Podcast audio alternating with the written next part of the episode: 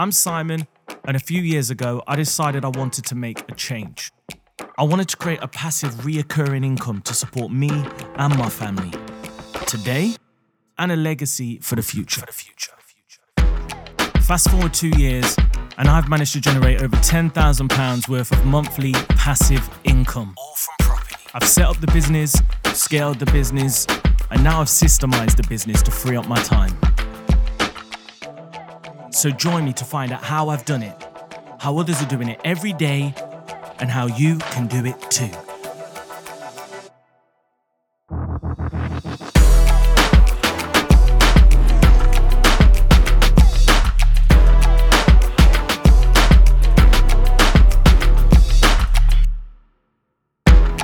Hey, what's going on? Welcome to the podcast where we talk about all things property, creative cash flow, and how to become financially independent today, not in 25 years. And I don't know about you, but I want to live my life today. I don't want to have to wait till one day. You know, one day I'll get that car, one day I'll be able to afford this. I'm like, no, I want it now. So I'm going to work my ass off. I'm going to put all these little secrets into action and I'm going to make sure that I change my family's financial future so that we're good. Because, you know, they didn't teach it me at school. Nobody taught it me at university, even though I was doing business. And as soon as I realized and I studied and I started understanding these concepts, it all clicked and it's a game changer. And we're going to cover all those concepts right here.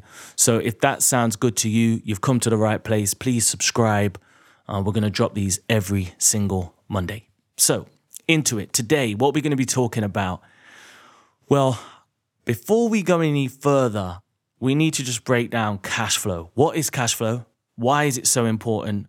And what you can do today to increase your cash flow. Okay, so that's what we're going to focus on. And I'll be honest with you, when I really started to overstand this, it completely changed the way I thought about things the way I thought about my time, and more importantly, the, well, to be honest with you, time is everything. But more importantly, it, it allowed me to do a bit of sort of an audit of my time and the work I'm doing, and to weed out the ones that weren't the most effective and to focus on the ones that I knew had more longevity and could provide more leverage. So, a great place to start is the three forms of income. So, you've got active income, passive income, and then you've got what's called portfolio income, which in some cases can be passive, but there are some differences. So, active income first. All active income is is basically when you exchange time for money. That means you have to do stuff. So, if you've got a 9 to 5 and you're working 35 to 40 hours a week, that's your active income. You know, you've got to go to work, do the hours, get your attendance right, perform, you'll get the income if you're a shift worker, working, you know, days, nights, whatever it is, four on, four off, you know, two weeks on, two weeks off, you know, you've got to do the work to get paid. And to be honest with you, even if you're a sports person, you know, let's say you're a footballer, you've got to be at training every day, you've got to do the matches, you've got to keep yourself in shape, you've got to do the workouts. You know, your time isn't always your own. You've got these commitments and you've got to actively keep them to get that payment. Okay. Now, my sort of biggest form of active income has always been my shows. So, you know, that would be when I'd go on the road, I'd do uh, a club show or a festival or sometimes a concert hall or whatever. I'd go out, perform, and I'd think, you know, I, I remember thinking I had it made because I'd make 500 quid or 700 quid or a grand or whatever it would be for one show. In theory, one hour, you think, yeah, I'm getting, you know, 500 quid for an hour. And then one time I decided to calculate how much it actually worked out if I calculated the hours I was away. So, you know, an average show for me, uh, let's take a European one, would be like Budapest. So I'd say wake up in the morning, maybe got an early flight. So I'd wake up at 5 a.m., I'd get to Heathrow or whatever, Stansted or Luton or wherever we was flying. Let's say it took me two, three hours. I had to get there two hours before. So, you know, leave 5 a.m., I'd maybe go over to Heathrow, get there at eight, wait around for two hours, catch the flight, get picked up from the airport and driven to, say, the hotel, chill, waste time in the hotel all day, have hotel food, um, you know, spend money, spend money on food or whatever, or keep, you know, doing something. And then I'd probably have a siesta in the evening, do my show at say 1, 2 a.m., you know, 1 till 2 common time, get back, sleep, early flight back out. You know, sometimes I wouldn't get back the next day till 4, 5 p.m. So what you're looking at, 24, 36 hours later. So my 500 quid that I thought was so good, yeah, you're looking at what? 14 quid an hour. And I remember thinking, wow, um, that's a lot of time I've just exchanged. Um, and, and time, as I've said, you can't get back. And that's the dangerous thing about active income. You need it, but you need to make sure that you've got other forms of income to supplement it. Because if you lose your job, or, you know, if the demand decreases, or if there's any issues, like COVID, for example, has completely wiped out my music, pass, um, not passive, sorry, active income. I mean, I'm not expecting to do another show this year. It's gone. Forget about it. So that's why it's so important to have other forms of income, multiple income streams, and other forms of income that are not active. Okay. And by the way, it doesn't matter how much money you're making. So, you know, you're a dentist on 200 grand a year. If you have to go and do 50, 60 hour weeks, it's active income. And if something happens and, you know, you can't do that job no more, the income stops, your money runs out, you're going to be broke, you're, you're going to struggle. So I don't want you to do that. So you can't rely on active income. Don't overly rely on it. So the next form of income you've got is passive. And I've been doing passive income for years because one great example of it is songwriting, uh, royalties. So when I, you know, write a song or perform a song, um, a, a recording of it, and it gets played on the radio or it gets a sale, every time that happens, I get paid. So I do the work once, do the song once, and then I get paid every week, every quarter, every um, whatever. Um, and, and, you know, people that write books, people that do courses, online courses, or you know, um, sort of course packages. You only do the work once, and then people buy them, and you get paid again and again and again. Um, Netflix, you know, once they've got all the flipping, once they've got all the content online, they've done the work. Then they just get subscriptions that just pay them, pay them, pay them, pay them, pay them. So, I mean, passive income has many different forms, but property is probably my favorite because you buy the property or you control the property, should I say. And um, once you've got it and you've set it up, you can get the reoccurring income every single month. The tenant will pay you. You don't have to do anything. You know, there might be some maintenance issues, but you don't have to actively do anything. The money just comes. And when I got my first property and I could see that five, six hundred pounds coming in my bank every single month, I was like, wow, this is crazy. I need more of this. I need more of this. That's how the rich get rich. They got a lot of passive cash flow, and every single month it just keeps on coming in and compounding. The third type of income is what's called portfolio income. And it's often mistaken for passive. It's kind of things like stocks and shares, maybe Bitcoin, where you buy at a certain rate and then you hope to sell at a higher one okay? And the capital gains increase is is your profit. But I suppose the thing with with um, portfolio income is it's not a drip. It doesn't come in every month. You only make your money or lose it, by the way, if you sell them. And that's why, for me, um, passive income is just it's got the edge.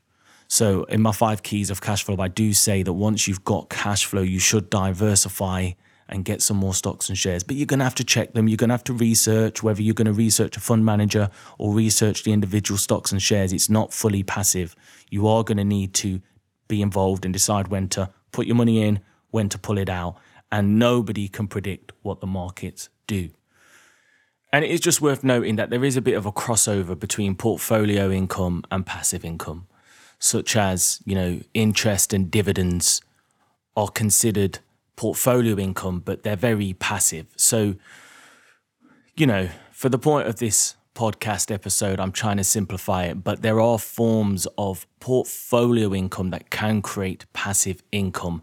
But overall, I think it's fair to say that, you know, we want the income that we don't have to work for, that keeps coming in on a regular basis so that we can live the life uh, we want to live. So they're the three forms of income. And you need a combination because active income can be amazing because you know you you know you're exchanging your time for money and it's what you do with that money. But the passive income is the holy grail. The more passive income you've got, you know, the more sustainable you'll be. And and a great metaphor is lottery winners. Like lottery winners will will they'll win fortunes, okay? But if they don't use that money to set up passive income, re- re- recurring income, they'll go broke. You know, they'll just go absolutely broke. You hear about celebrities, Johnny Depp, um, Mike Tyson, massive active earners, huge.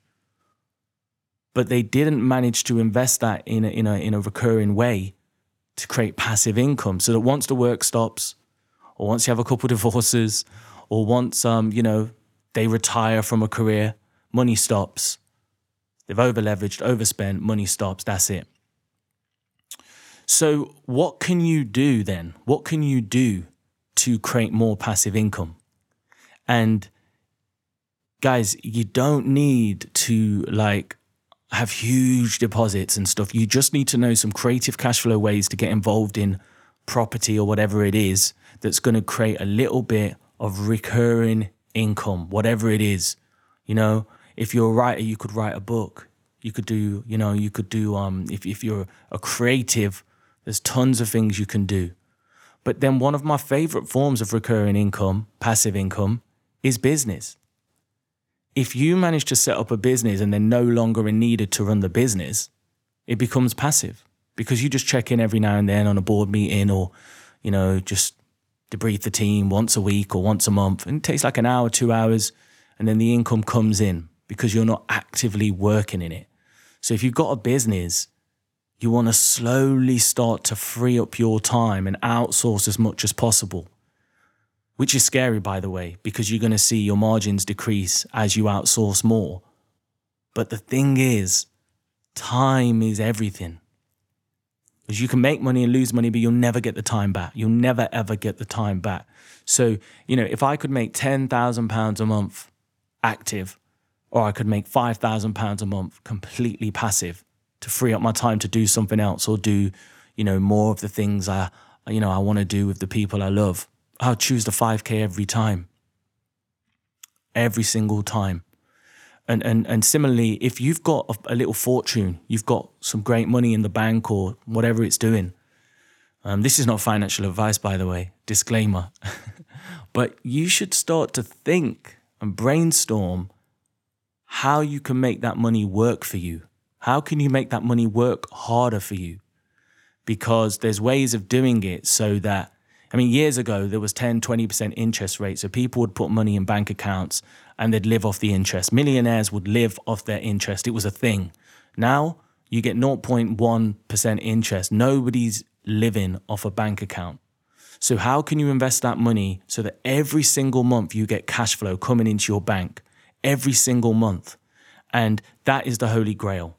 And that's what we're going to be talking about on this podcast. So, make sure you tune in uh, next week we're going to be going into some other bits and bobs. I'm just going to keep the content coming.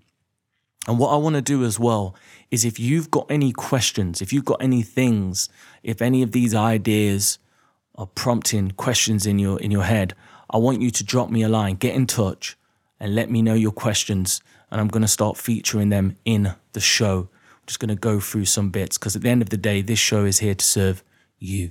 So, yeah, guys, that's it from me. Thank you very much for locking in. Please subscribe, tell a friend, spread the word, and remember don't wait 25 years, get creative.